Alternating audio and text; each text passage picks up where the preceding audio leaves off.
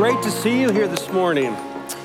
I want to thank Steve for the opportunity to speak once again. It's always a great privilege and honor to be able to share what God's put on your heart. And so my hope and prayer is that you hear nothing I have to say, but that you hear exactly what God wants to speak to you this morning. And I have every confidence that God wants to lay a foundation for each of us on this last day of the year as to how to make the next year the best year of our lives by drawing closer to Him and experiencing His presence, power, and promise in new and vibrant and transformational ways in each of our lives.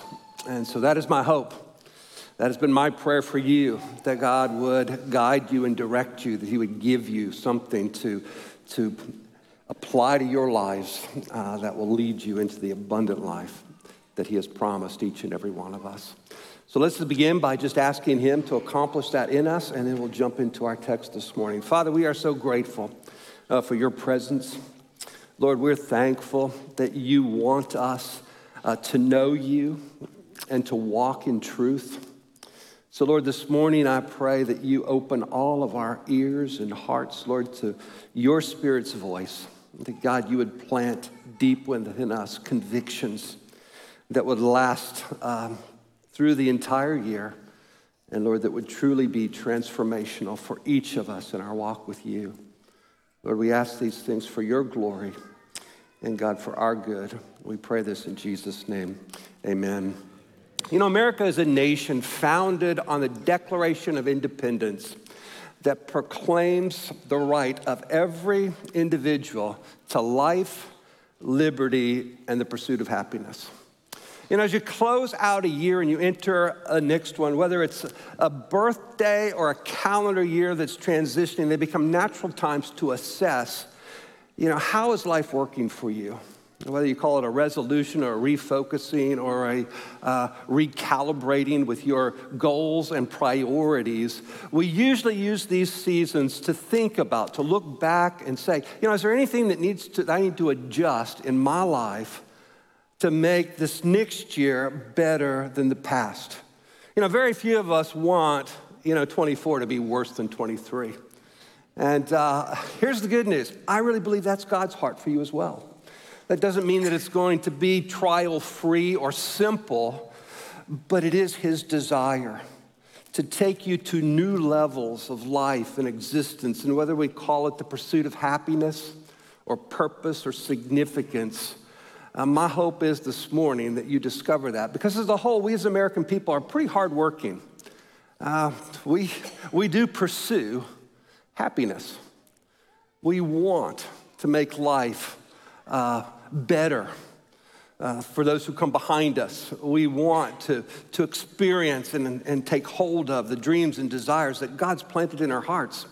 And one of the most frustrating things in life is to find yourself falling short of that, short of what you read about in God's Word, about how He wants to work and move in your life. And it can be frustrating. And so too often we give ourselves to things that don't necessarily hold the potential to deliver what the deepest longings and desires in our hearts are. We give ourselves to all kinds of busyness and activities, and none of them are necessarily bad.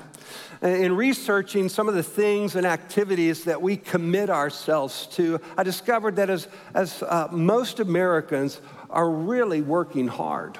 In fact, do you realize that 39% of all Americans have some side hustle of some kind in their life? And if you take that to 42 and under, it's 50%. Now, 60% of that 50% of side hustle or home business are all multi-level marketing opportunities. And when Tammy and I were in Florida, we ministered and started a church in Orlando. Now, the DeVos family had property in Orlando, and for those of you who don't know, they were one of the primary owners of Amway. So Amway had a large presence in Orlando, and many people had bought into Amway being the pathway to their good life, to their dreams coming true, and for some, that was actually happening. And For those of you who don't know, an MLM, a multi-level marketing, is basically, it's an opportunity for an individual with a modest investment usually to have their own business that they basically build downlines through friends and family where they recruit them to sell the same products as they do. And ideally, to overly simplify the Amway pitch, is this. If you buy what you're already gonna buy at Walmart through Amway and get your friends and family to do the same, we're all gonna do well. And that's kind of the sizzle of it. It's this simple, it's like, you know, all we have to do is recruit our friends to buy what we're already purchasing through this company, and we all get rewarded for it. And it sounds good, but the best laid plans sometimes don't unfold the way we'd hoped. And one of the things that I discovered when pastoring, where a large percentage of the congregation was exploring this as a pathway for themselves, and some are doing really well at it, is that there's a great parallel between your spiritual journey and sometimes your business development journey. Because all of them usually hold what we would call a crisis of faith, where you get to a moment where you have gone, all in. You're invested, you've bought into it, and so you're on the conference calls, and you're going to the conferences, and you're sharing the business, and then, 6 months to a year, for many people, they begin to doubt whether or not it's actually gonna happen for them. And I have found that that happens in a lot of our spiritual journeys as well. We begin with great enthusiasm and excitement, and like the Amway small business owner, we make the dream board in our mind or on our refrigerator of all the things that we hope and desire to get from life through what we're investing in our time and energy.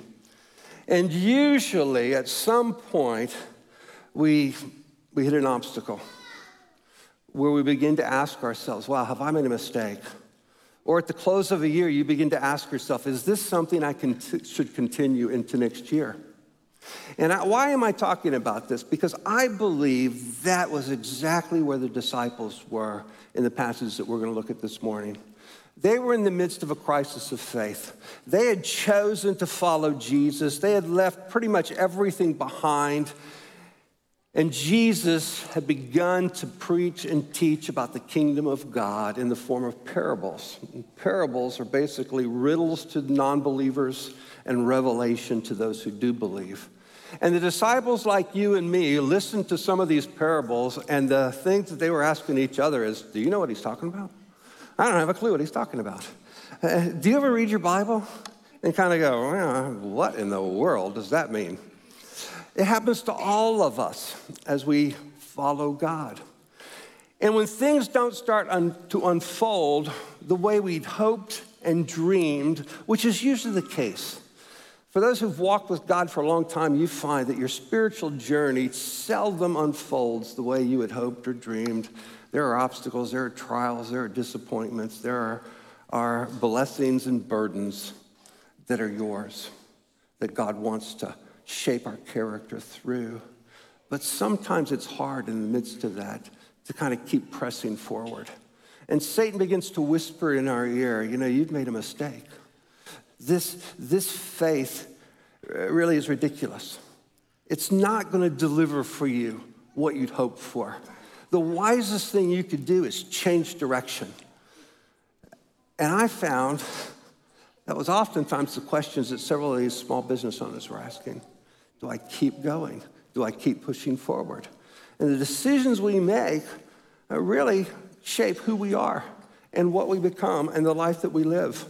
And so if you open your Bibles to Matthew 13, we're gonna look at one verse this morning, verse 44, and it's a parable.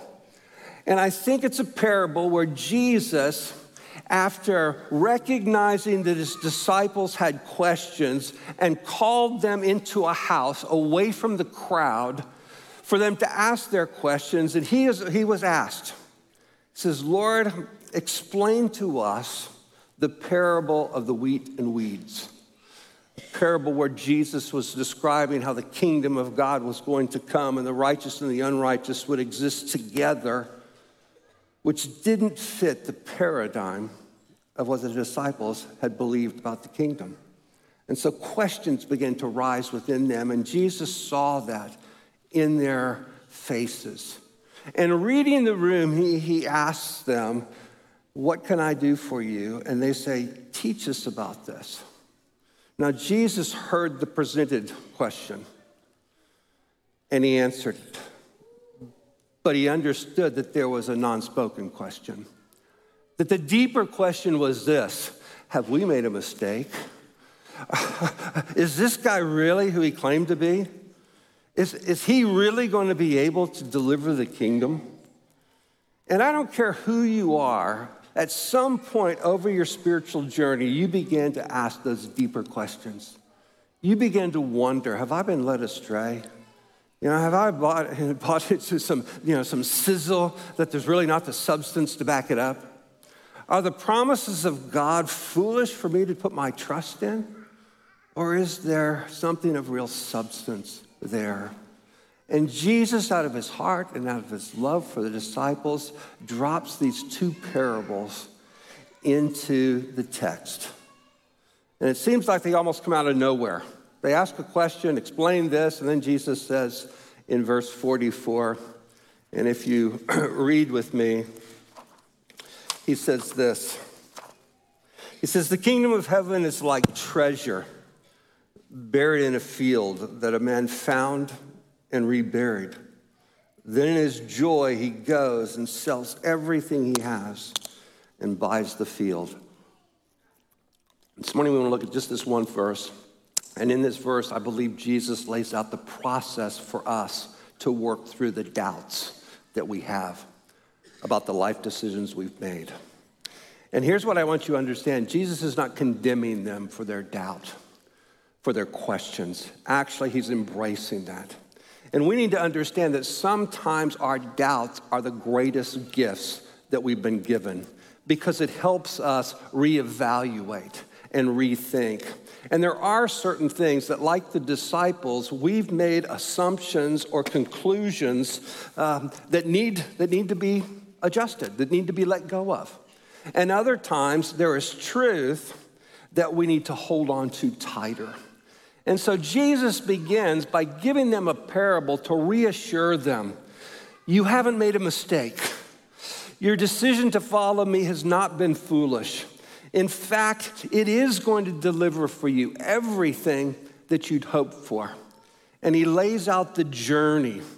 And the journey begins by our being honest about our doubts, about the questions we have, and then not ignoring them, but diving into them, wrestling with them, asking God to give us clarity and insight. And what we learn as from Jesus' heart is that he's willing to do that. He preaches this parable just for his 12, so that they can be reassured that the journey looks different than you had expected, but it's the path that's going to deliver for you. And he starts by comparing the kingdom of heaven to a treasure that was found. And what we learn in this is really there's a man and there's a merchant in the next one, that all of us are searching for something in life. We're looking for the thing or things that we think will deliver for us the good life, the hopes and dreams that are in our hearts. And our rhythms and routines, our life patterns, are all the practices that we've adopted in pursuit of happiness, in pursuit of a good life. And what Jesus is laying out is he's saying this. He said, the kingdom of heaven is like a treasure, comparing it to this finding, this discovery that holds, from the human perspective, everything necessary for all of their dreams and desires to come true. So today, if we were telling the parable, we would probably say the kingdom of heaven is like a lottery ticket that is won, that you're now a billionaire. Isn't it amazing how large some of these lotteries get? And we've all had that dream, haven't we? It's like, wow, what would I do with all that money? And you kind of think, boy, the freedom I would have, to be able to do whatever I want to, or to do good for other people. That we associate that provision with the possibility of all of our hopes and dreams being achieved. And that's what Jesus is saying. Jesus is saying the kingdom of God is like that treasure. But here's what's important to understand, is he's also saying that the kingdom of God is the only thing that will deliver for you the fullness of all of your heart's desires. That any other pursuit will leave you short. And that's the reassurance that he's given them. He's saying, you chose to follow me. And I want you to know that I am bringing the kingdom, and that the kingdom will provide for you everything that you thought it would, while you haven't fully understood all of my teachings and you have questions. Be assured that the kingdom of God is coming, and it will meet every one of your desires if we stay the course, if we don't abandon our convictions and our belief.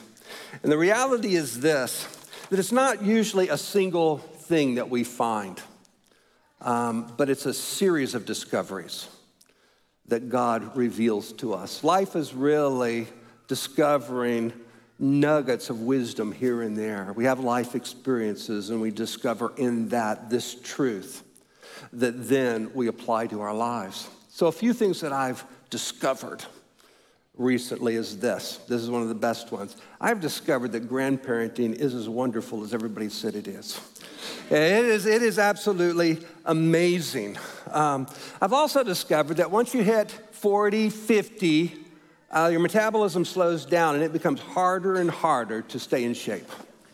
And to my, disappointment, it does require both diet and exercise, both.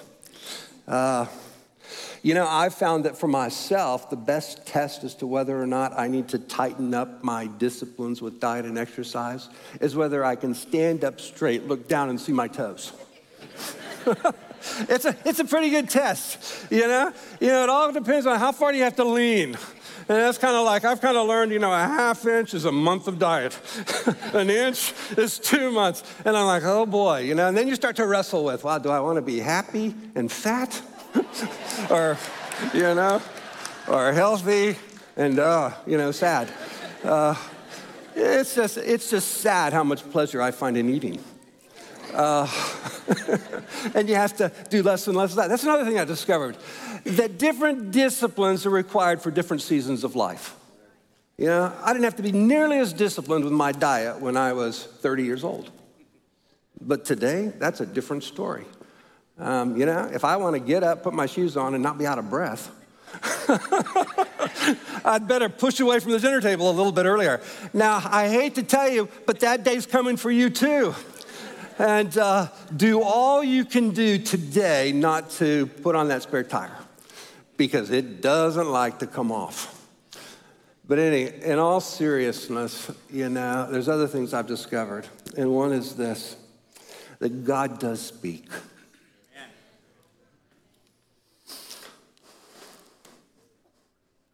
Yeah.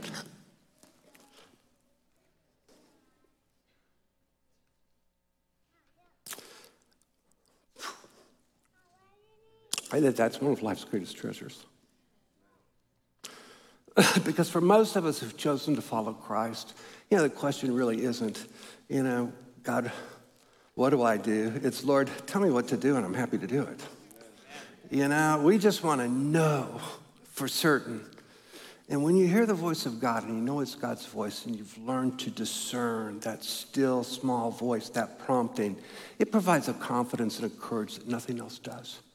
It takes you to a whole nother level of walk with God. Now, I have to be honest with you. The tradition that I grew up in did not encourage that or believe that really. And so where I said, sometimes your doubts are gifts, because there is in all of us some deconstruction of certain ways and veins of thinking that need to happen in our lives to more fully align with the truth of God's word. And that's a work that the Holy Spirit works us through. But oftentimes he gets us to those moments of reconsidering and readjusting through difficulty. And so the difficulty that produced the doubt actually fuels your discovery, actually fuels your transformation, that you may not make the adjustment if God hadn't brought you through the difficult times. And so sometimes that difficulty becomes the blessing in and itself. And I've shared how in my life some of those things have unfolded for me. And so the important thing is to realize that doubt leads to discovery when we dive into it. And to know this, God wants to reveal truth to you. Amen. Now, I would define truth as this. Truth is that which connects you to reality, to what is real. And here's where Jesus saying the kingdom of God is like the treasure, is the thing that is most real is the spiritual realm, is the realm where God rules and reigns. And that is going to be where everything ultimately ends up. Everything that we put our trust in this world will ultimately pass away. And Satan is very sneaky in trying to convince us that we need worldly success as much as we need spiritual success if we're going to be happy. And you can believe me. It's one of the things that I've discovered is that that's a lie. That the only thing that will truly satisfy your soul is the truth of God's word and an intimate, deep relationship with him. Now, you can believe me, you can believe Solomon, or you can believe Jim Carrey. Steve put this quote up, and it always stuck into my mind, I don't know, half a year ago or so. And he said this, he says, I hope everybody could get rich and famous and will have everything they ever dreamed of so they will know that it's not the answer. You know, because sometimes so many of us are chasing that so hard because we're convinced that if I can just make this amount of income, live in this neighborhood, have this prestige, then life will be wonderful. And my friends, that's a lie. And sometimes we don't realize the fallacy in it until we've actually gotten it. And so not just Jim Carrey, but person after person say the answers are not in and of themselves in material wealth and gain. Well, there's nothing wrong with wealth. They're wonderful gifts from God that can be used for great good in the world. But when we are looking to get from them something that God wants us to only find in him, then it becomes an idol for us, and it becomes an obstacle and a barrier to our abundant living. You know, the thing that I've discovered is this, and this came out, it became really clear for me. I was on an airplane talking to the guy. Steve and I and Dan took a trip 2 weeks ago. I got to be real careful. Time's going to get away from me.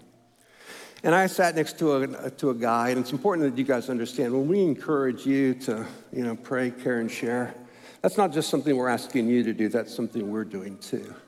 So I'm getting on this airplane, and I'm asking God, it's like, okay, God, you know, if you want me to have a conversation with whoever sits next to me, you know, let him ask. And I thought I was pretty safe, you know, particularly when he asked, what do you do? I'm a pastor. I thought that'll shut the conversation down. But he turns and says, wow, you're probably the first pastor I've ever met. Can I ask you a few questions? Okay. So that led to like an hour and a half conversation, great conversation. I can't tell you about all of it, but we talked about, you know, the difference between Christianity and all the other world religions. And you know, the real difference comes down to grace. That is the difference. It is all about what God has done for us to give us what we can't do or actually take hold of ourselves. And we are saved by grace, and we grow by grace. And so many of us fail to understand that God wants to give you everything that you're working so hard to get from the world. Just a few things that I thought about in the process is this. We want prestige, and he's made us sons and daughters of God. So in a sense, you are princes and princesses. You are royalty. That's prestigious. We want possessions. He's made us joint heirs with Jesus. We want position. He's appointed us ambassadors for his kingdom. We want power. He's given us the Holy Spirit to where all things are possible. We want purpose. He's made us partners with him in his work in the world. We want peace. He's given us a peace that passes all understanding. We want promise, and he has made you perfect. That's amazing. Now, all of those things are gifts from God. There's nothing you can do but open your heart to receive it. And we have a hard time sometimes understanding the extent of God's grace towards us. That everything we want is not provided for us by how hard we work for it, but how much we trust God to simply give it to us. Now, the challenge in the maturation journey is this. It's learning how to live in that reality so that that becomes your reality, so that you're living with an absolute awareness and confidence that all of this is yours. It isn't something that's waiting for you in the future. It's something that you actually hold. You have nothing to prove. And that changes the way you approach life. And I was able to share with this young man, I said, the big difference in Christianity and every other rule, there's two words, do and done. In Christianity, the work's been done for us. In every other world religion, we're given lists of things we're to do to earn. And so that changes how you worship God. We worship out of a heart of gratitude for what has been given us, not out of guilt around what we are still striving to try to get from God. When we understand grace and we open our hearts to allow God to pour his provision and his promised into us, it changes everything when we truly come to believe that this is what it's all about. All right, I'm going to kick into high gear here, so hold on tight. Jesus says, first thing is there's discovery. Discover that everything that you desire and dream of is found in his kingdom, in relationship with him. That discovery, or life's discoveries, lead to decisions. You have to then decide whether or not you are going to believe what you've discovered, and you have to decide how what you've discovered is then to be applied to your life. How do you adjust your life based on the new insight or understanding that you've just received? Because truth sets you free, but it transforms you when it's appropriated, when it's applied, when it's lived into. And so we need to understand that the decisions we make are what in turn makes us who we are, makes us more confident about what Jesus has said or less certain. And that all has to do with how we decide to follow, how much we trust him. A few things about the importance of decisions or quotes. It says the quality of your life is built on the quality of your decisions. Tony Robbins said this. He said, it is in your moments of decision that your destiny is shaped. So sometimes we minimize the whole idea of resolutions and those kind of things. I want to challenge you to say, think deeply about what it is God might be challenging you to adjust in your life as we begin this new year. Because what you decide to do may determine the depth in which you are able to take hold of the abundance that God has provided for you. You know, we all need to ask, wow, if I keep doing what I've been doing, will anything change?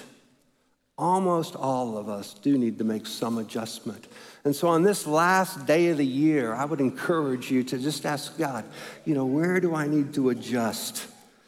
Stephen Covey said this. He says, I'm not the product of my circumstances.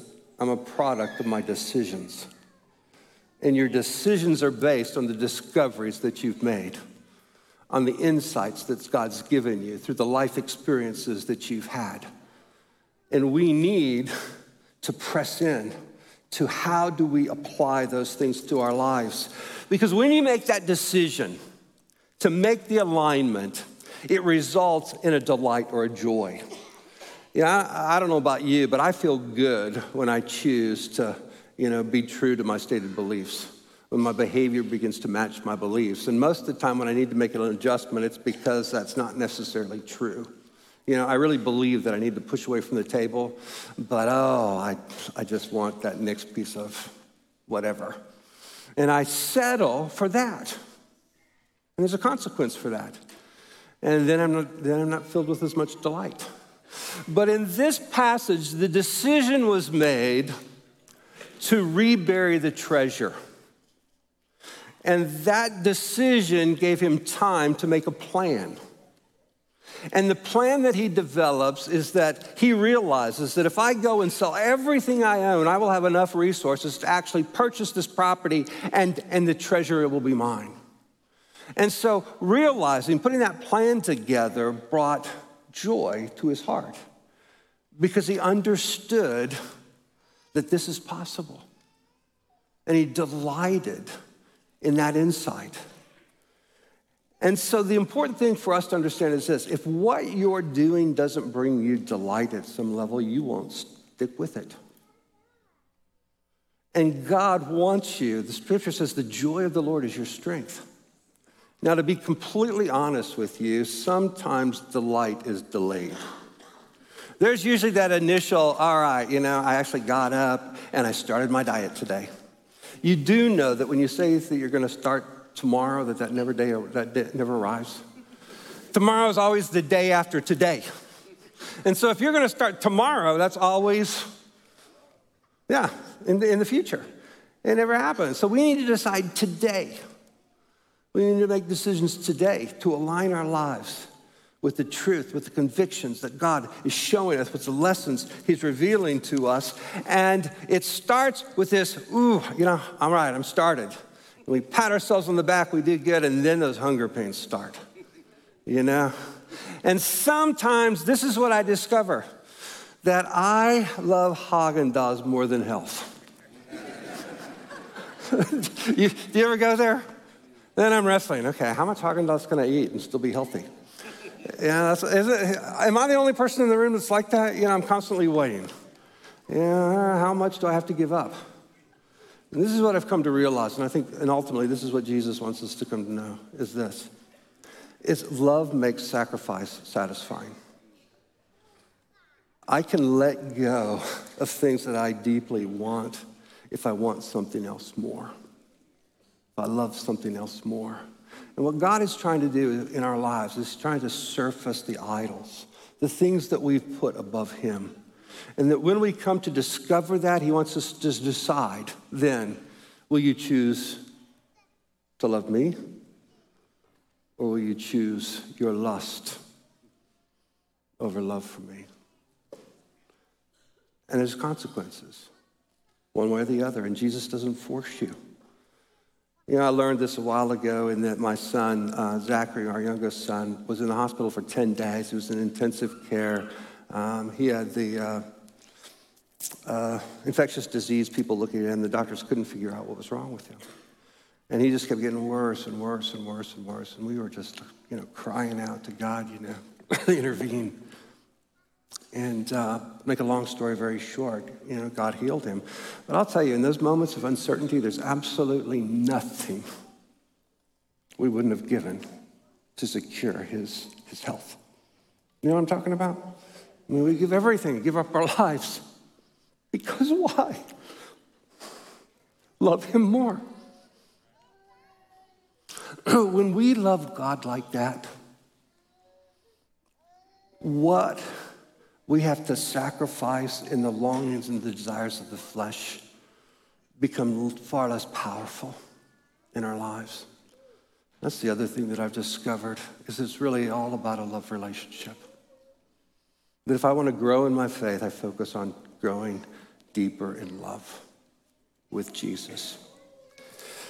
And that delight or that love leads us to deeper devotion.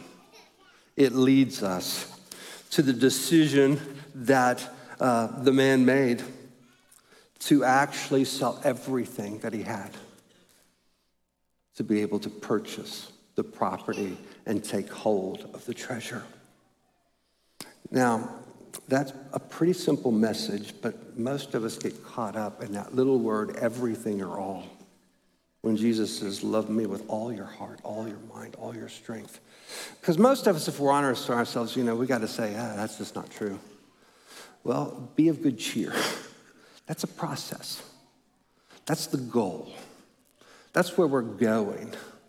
And there is reward all along the way. When I married my wife, and we're going to celebrate 40 years of marriage in 24. So that's a journey. Thanks. When I married her, I really believed I loved her with my whole heart. Marriage has a way of kind of surfacing the selfishness in you. Have you discovered that, those of you who are married? And you find out that, man, I think I still love myself more than I love her. And it's taken me, literally 30 plus years at least to get to that point where I realize that, where I've got to start to realize that, God's voice does sound a lot like my wife's. And to make that alignment as quick as possible, because it is true, a happy wife is a happy life. And so it's taken me a while to learn these things, and I am grateful for the grace that she's shown me, because that's the same grace God's shown me. But I can say today that it is my greatest desire to love her wholeheartedly.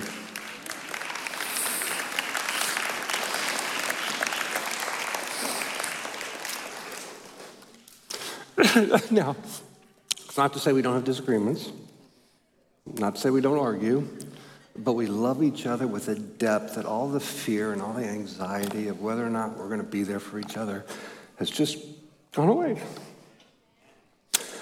And that's a pretty good place to get. And that didn't start on day one. It was a journey. That's what God has invited us into. So let me close by this. Why did Jesus really want them to discern in giving them this? And I believe this was his greatest message. The scripture tells us that Israel, God's chosen people, are the treasure of God's heart. The disciples would have understood that scripture. They were to understand that what Jesus was wanting them to see, that what he was inviting them into was a love relationship where they would choose to love him the same way he has chosen to love them.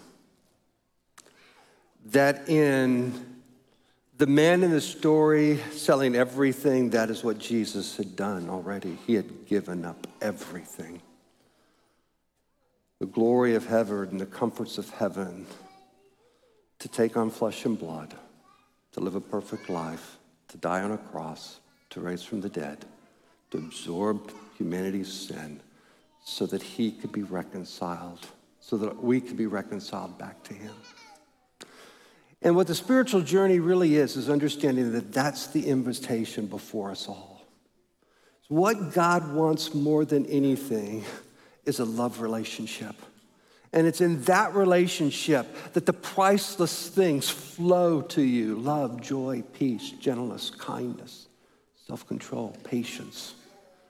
And that's all Jesus was longing for. As he's saying, hey, you've made the right decision, and it's a journey to get to where you can easily love me the way I love you, but I want you to focus on the fact that I have already given my all so that I could give you all things, all of your heart's desires, and that they're waiting there for you in the depth of love that can be developed if we discover,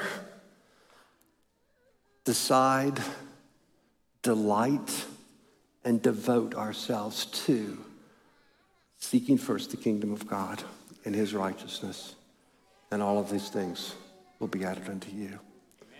If you want to make next year the best year of your life, devote yourself to loving God the way he loves you. Thank you so much for joining us. And if you have any questions about what you just heard, we'd love to talk with you. You can get connected at hnw.org about what we believe, or how to join a small group, or follow us on social media as well. Thank you so much for joining us, and we'd love to see you soon.